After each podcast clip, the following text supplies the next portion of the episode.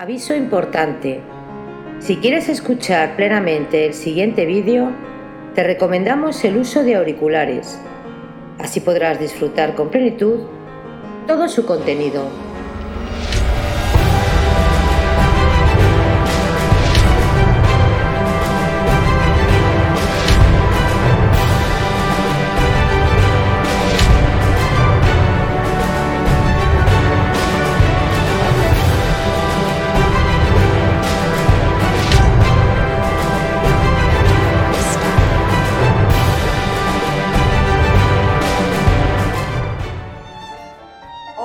Todos de nuevo. Bienvenidos a Biografías Épicas. Hoy continuamos con la narración de la novela histórica y épica Lo que el viento se llevó, de la escritora Margaret Mitchell. Recordaros suscribiros al canal para así poder colaborar a crecer juntos. Hay muchas historias increíbles por descubrir. Lo que el viento se llevó, por Margaret Mitchell. Capítulo diez. A la mañana siguiente, mientras desayunaban, Pittypat estaba llorosa y Melanie en silencio. Scarlett tenía un aire provocativo. No me importa lo que digan. Sé que he hecho ganar más dinero para el hospital que todas las demás, con todas las antiguallas que han vendido. ¿Pero qué importa el dinero, tesoro mío?, gemía Pittypat, retorciéndose las manos. No podía creer lo que veía en mis ojos. Pensar que el pobre Chase murió apenas hace un año. Y ese tremendo capitán Butler poniéndote en evidencia. Es una persona horrible, ¿eh? Scarlett. La prima de la señora Whitty, una tal señora Coleman, cuyo marido vino de Charleston, me ha contado que es la oveja negra de una familia muy buena. Oh, ¿cómo es posible que semejante individuo haya salido de la familia Vander? Nadie lo recibe en Charleston. Tiene una pésima reputación.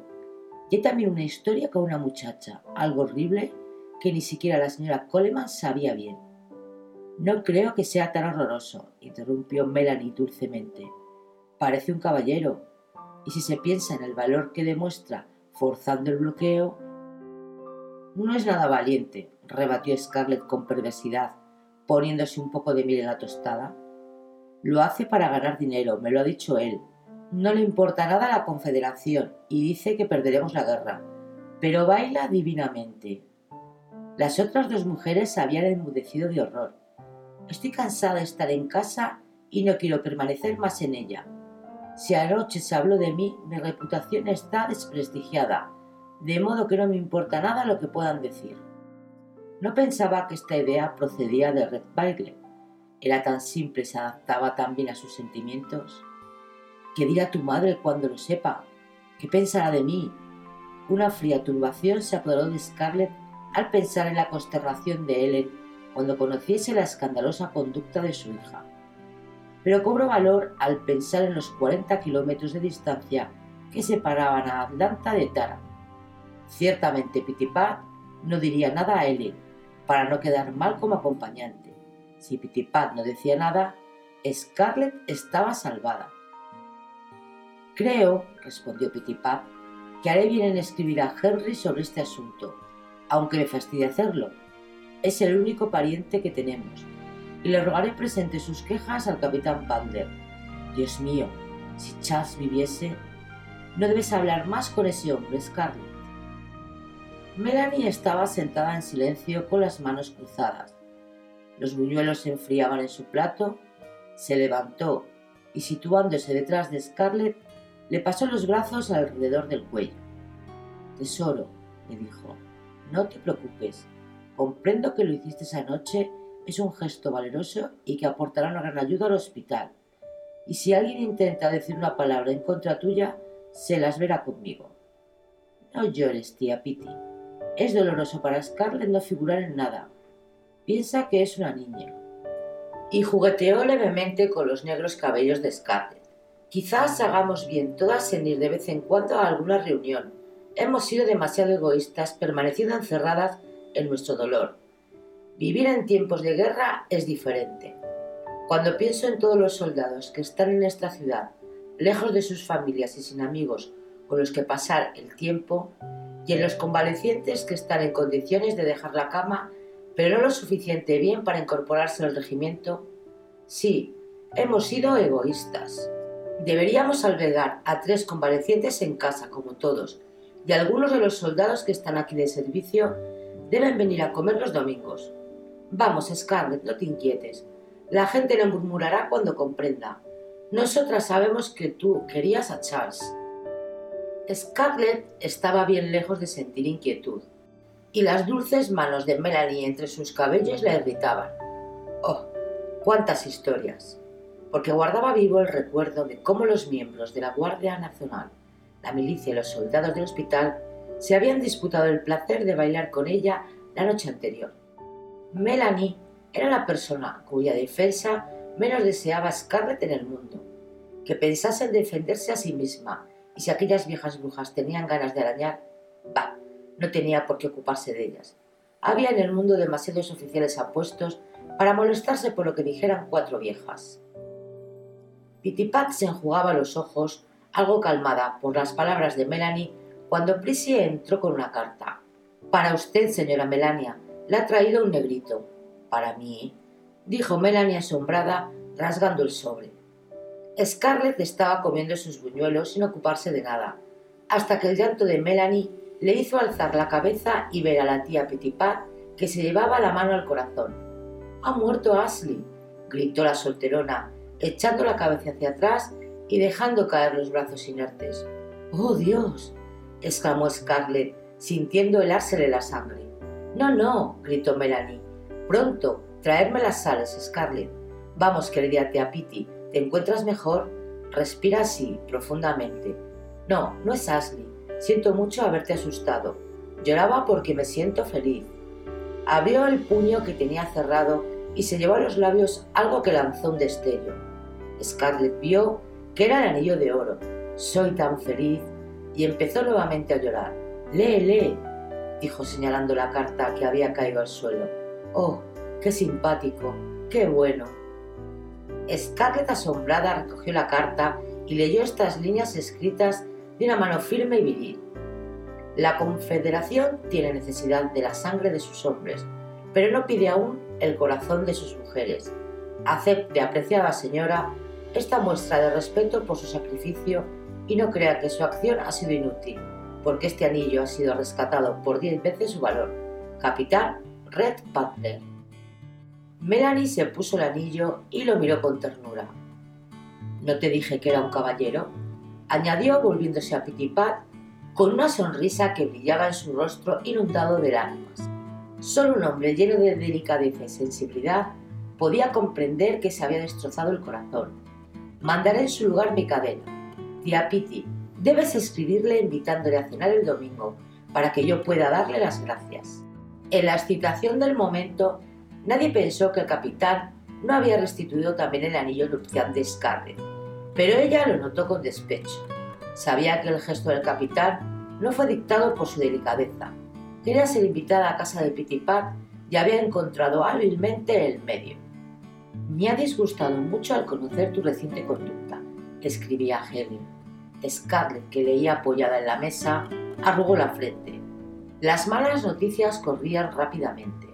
En Savannah y en Charleston siempre había oído decir que la gente de Atlanta era muy chismosa y que se ocupaba de los asuntos ajenos más que en cualquier otra ciudad del sur. Ahora estaba convencido de ello. La rifa se había realizado la noche del lunes y hoy era jueves. ¿Cuál de las viejas brujas se había tomado la molestia de escribir a Ellen? Por un momento sospechó de Pittypat, pero abandonó inmediatamente este pensamiento. La pobre Pittypat tenía demasiado temor a ser reprendida por haber permitido aquella locura de Scarlett, y sería la última en notificar a Ellen el resultado de su escasa vigilancia. Más bien sería la señora Meriwether. «Me resisto a creer que hayas podido comprometer tu dignidad y educación. Pasaré por alto la incorrección de aparecer en público estando en luto, realizando así tu deseo de ayudar al hospital. Pero bailar, y con un hombre como el capitán Butler, he oído hablar mucho de él, y quien no ha oído otro tanto. Y también la semana pasada me escribió Pauline, diciendo que es un individuo de pésima reputación, despreciado hasta por su familia de Charleston, excepción hecha naturalmente de su desgraciada madre. Es un truhán que se ha aprovechado de tu inocencia para ponerte el ridículo y deshonrarte públicamente a ti y a tu familia. ¿Cómo ha podido la tía Pittypat descuidar así su deber hacia ti? Scarlett miró a su tía a través de la mesa. La pobre señora había reconocido la letra de L y su boquita estaba apretada con una expresión de miedo, igual a la de un niño que teme una regañina y espera alejarla con las lágrimas. Tengo el corazón destrozado pensando que has olvidado tu buena educación. Pensé reclamarte inmediatamente a casa, pero dejaré esta decisión a tu padre. Él estará en Atlanta el viernes para hablar con el capitán Butler y para acompañarte aquí. Temo que sea muy severo contigo, a pesar de mis súplicas. Espero y ruego que haya sido solo la juventud y tu falta de juicio lo que haya permitido una actitud tan descarada. Nadie desea más que yo servir a nuestra causa y estoy contenta de que mis hijas tengan los mismos pensamientos, pero una conducta tal... Continuaba en el mismo tono, pero Scarlett no terminó la lectura. Esta vez estaba verdaderamente asustada.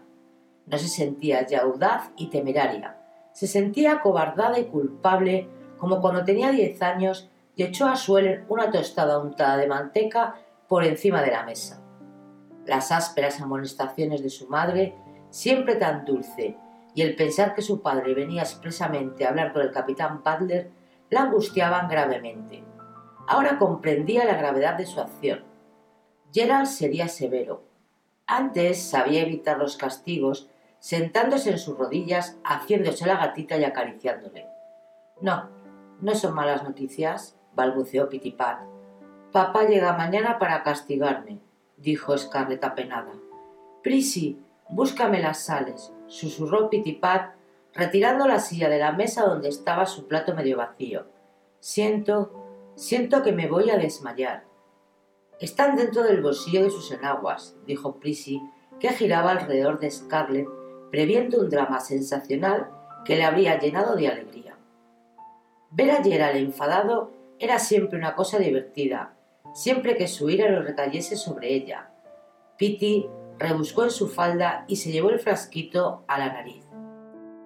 «Vosotras debéis permanecer junto a mí y no dejarme sola ni un minuto», exclamó Scarlett.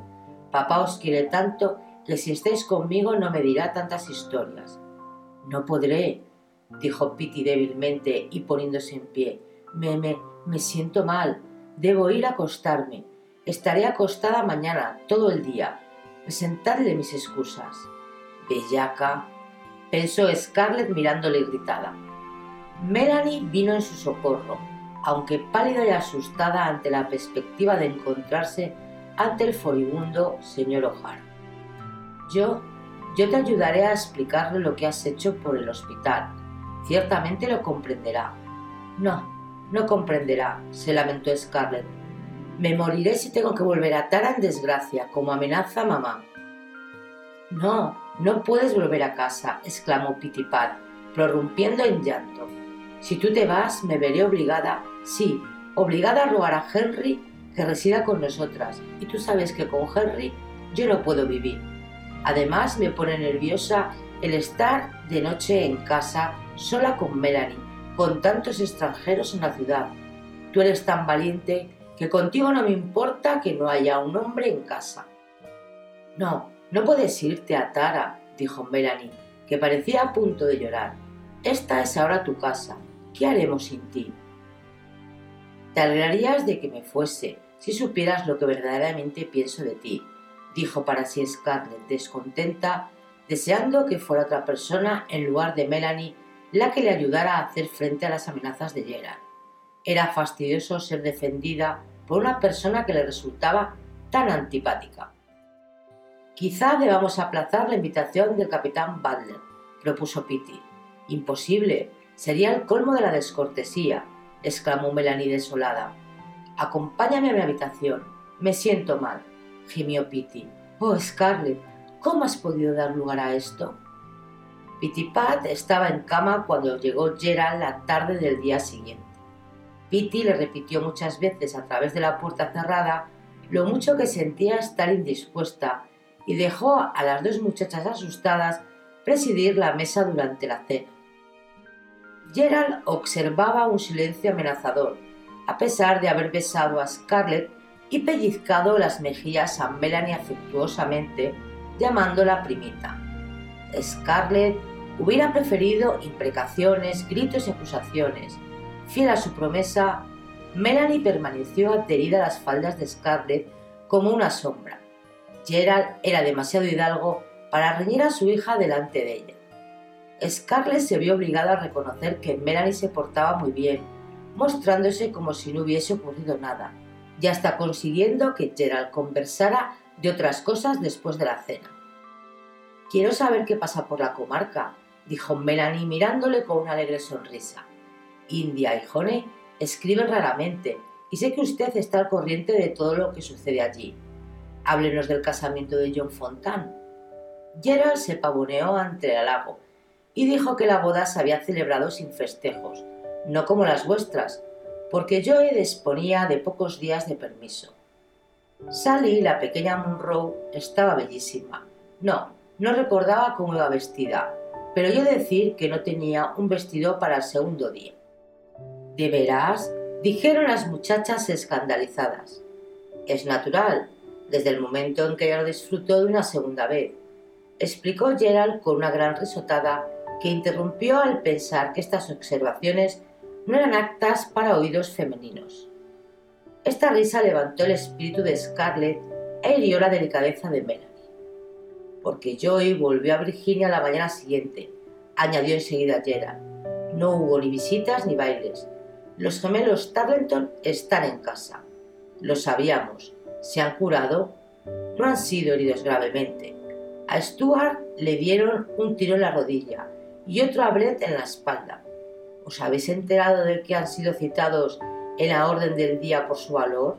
No, cuéntenos. Son unos calaveras, los dos. Creo que en ellos debe haber sangre irlandesa», prosiguió Gerald satisfecho.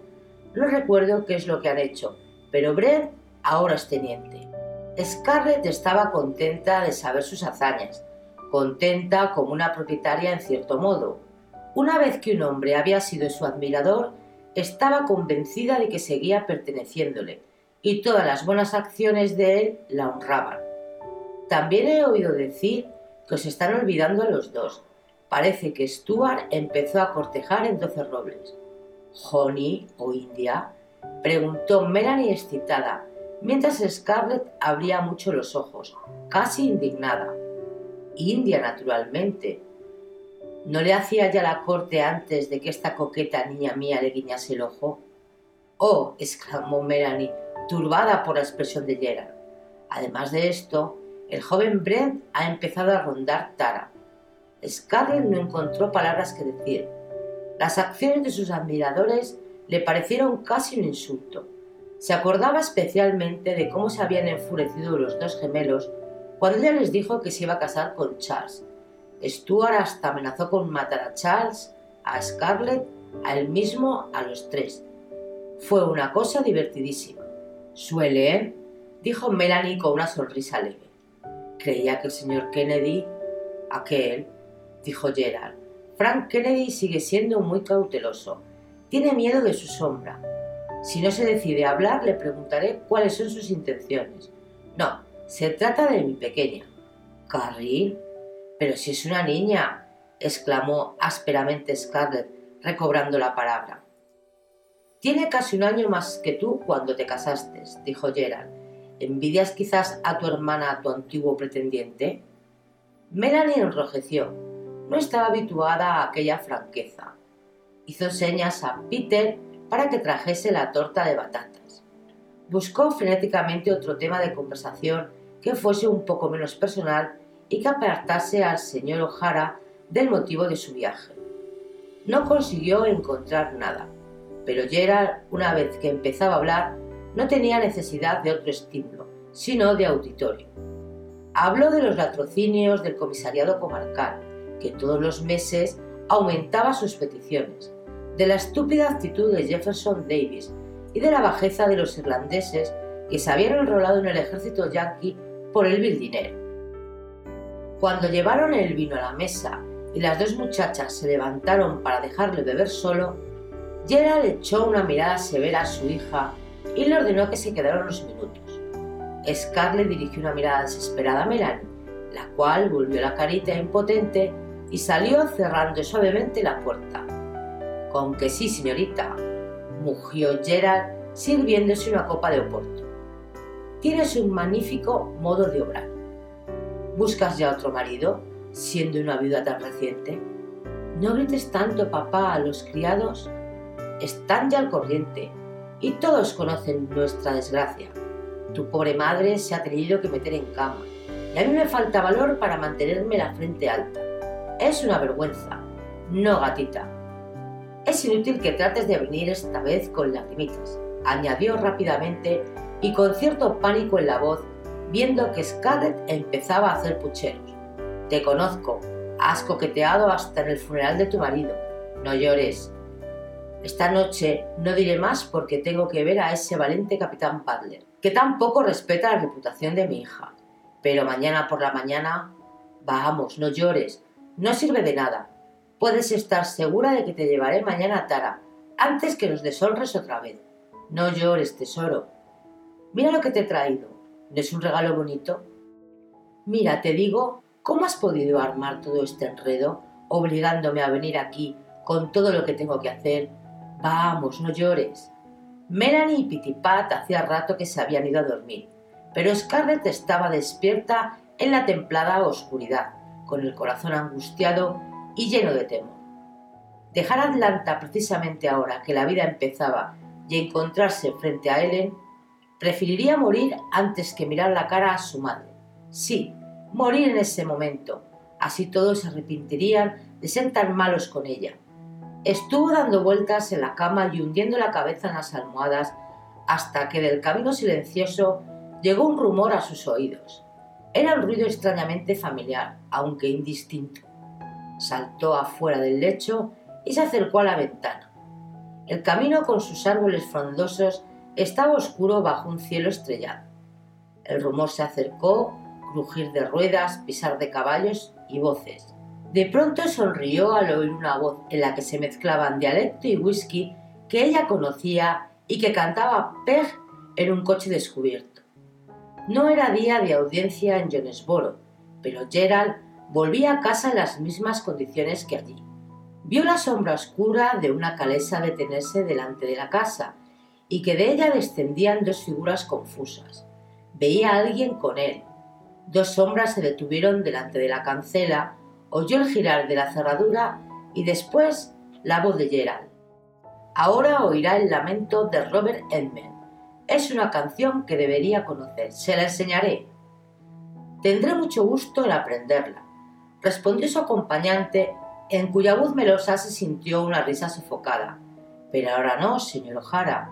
Oh, Dios mío, es ese horrible Butler, pensó Scarlett, muy irritada en el primer momento. Enseguida se repuso. Por lo menos nos habían batido en duelo y debían de estar en relaciones muy amistosas cuando volvían juntos a casa y en aquellas condiciones. La quiero cantar y usted me escuchará. De lo contrario le disparo un tiro porque le tengo por un oranguista. No soy oranguista, soy charlestoniano. Tanto peor. Tengo dos cuñadas en Charleston y sé qué clase de gente son ustedes. ¿Querrá ahora despertar a todos los vecinos?, pensó Scarlett, aterrorizada buscando su bata. ¿Pero qué podía hacer? No podía bajar a aquellas horas y arrastrar a su padre dentro. Gerald, que se había agarrado a la cancela, echó la cabeza hacia atrás y entonó el lamento con voz de bajo profundo. Scarlett apoyó los codos en el alféizar y escuchó sonriendo involuntariamente. La canción era bonita. Si su padre no hubiese desentonado, era una de sus favoritas, y por un momento siguió la sutil melancolía de los versos que decían: «Lejana está la tierra donde duerme el joven héroe, cercanos están suspiros del amor». La canción terminó, y ella oyó movimiento en las habitaciones de Pittypat y Melanie. Pobrecillas, ciertamente debían estar descompuestas. No estaban acostumbradas a tratar hombres tan viriles y violentos como Gerald. Al terminar la canción, las dos sombras se fusionaron recorriendo el jardincillo y subieron la escalinata. Se oyó un golpe discreto en la puerta. «Me tocará bajar», pensó Scarlett. «Después de todo es mi padre, y la pobre Pitty moriría antes de ir». Por otra parte, no quería que la servidumbre viese a Gerald en aquellas condiciones. Si Peter trataba de acostarle, podía suceder alguna desgracia. Solo Pork sabía cómo tratarle. Se puso la bata tapándose bien hasta el cuello, encendió la vela y se apresuró a bajar las escaleras y cruzar el vestíbulo. Colocando la vela sobre un cofre, abrió la puerta y a la luz oscilante vio a Red Beigle, sin un cabello fuera de su sitio, que sostenía a su padre, rechoncho y pequeño. El lamento fue evidentemente el canto del cisne Bellera, el cual estaba completamente abandonado en los brazos de su compañero. Tenía el pelo enmarañado, la corbata torcida y en la camisa manchas de licor. «Su padre, creo», dijo el capitán Beigle, cuyos ojos brillaban alegremente en su rostro moreno, y le dirigió una mirada que pareció atravesar la ligera bata. «Llévelo adentro», replicó ella brevemente, confusa por su vestimenta y furiosa contra Gerald, que las ponía a la burla de aquel hombre. Red levantó a Gerald. «¿Debo ayudarla a subirlo? Para usted es imposible, pesa mucho». Ella abrió la boca, asombrada de la audacia de esa proposición. ¿Qué habría pensado Pittypat y Melanie si el capitán Beigle hubiera subido? «No, por el amor de Dios, déjelo aquí, en el saloncito, sobre el diván». «¿Debo quitarle los zapatos?» «No, ya ha dormido en otras ocasiones con ellos». Se habría mordido los labios después de haber dicho eso, oyendo reír a Vander mientras extendía las piernas de hielo. «Le ruego que ahora se marche». Vander atravesó el oscuro vestíbulo, le recogió el sombrero que había dejado caer en el umbral. «La veré el domingo en la cena», dijo, y se fue cerrando la puerta sin estrépito. Scarlett se levantó a las cinco y media antes de que la servidumbre entrase en la casa para preparar el desayuno, y bajó silenciosamente a la planta baja. Gerald estaba despierto, estrujándose la cabeza entre las manos como si quisiera exprimirse el cerebro. Alzó los ojos furtivamente al sentirla entrar. Al moverlos le dolieron y emitió un gemido. «¡Caramba! La has hecho buena, papá», empezó Scarlett en voz baja, pero irritadísima. «Venir a casa a estas horas y despertar a toda la vecindad con tus cánticos». «Pero he cantado». «¿Cómo? Has despertado a todos cantando el lamento». «No me acuerdo de nada». «Los vecinos se acordarán mientras viva, igual que la tía Pitty y Melanie». «Virgen de los dolores», se lamentó Gerald, pasándose la lengua sobre los secos labios. «Todos mis recuerdos se confunden después de la partida de cartas». «¿Qué partida?». Ese muchacho Butler sostenía ser el mejor jugador de póker en... «¿Cuánto has perdido?». «Bah, seguramente he ganado. Tomar unas copas me ayuda a jugar». «Mira a ver la cartera». Como si en cada movimiento le resultara doloroso, Gerald sacó la cartera y la abrió. Estaba vacía. Él la miró con desolador estupor. «Quinientos dólares», dijo. «Tenía que comprar ropa para mamá a los burladores del bloqueo, y ahora no me queda ni dinero para pagar el viaje de vuelta». Al mirar con indignación la cartera vacía, a la mente de Scarlett acudió una idea que tomó forma rápidamente. «¿Me has rebajado ante toda la ciudad? Nos has deshonrado a todos». «Calla la boca, gatita. ¿No ves que tengo la cabeza a punto de estallar? Venir a casa borracho con un hombre como el señor Butler, cantar con toda la fuerza de tus pulmones y perder el dinero. Ese hombre es muy hábil en las cartas para ser un caballero. Él... ¿Qué dirá mamá cuando lo sepa?». Gerald levantó la cabeza con repentino temor. «No vayas a decírselo a mamá, ¿eh?». Scarlett no respondió, pero apretó los labios. «Piensa que será un disgusto para ella. Es tan buena». «Y pensar, papá, que anoche dijiste que yo había deshonrado a la familia. Yo, por un mísero baile, para ganar un poco de dinero para los soldados. Oh, ¿quieres hacerme llorar?». «No, no llores», rogó Gerald. «Sería más de lo que mi pobre cabeza puede soportar. y te aseguro que me estás tallando. Ya has dicho que yo...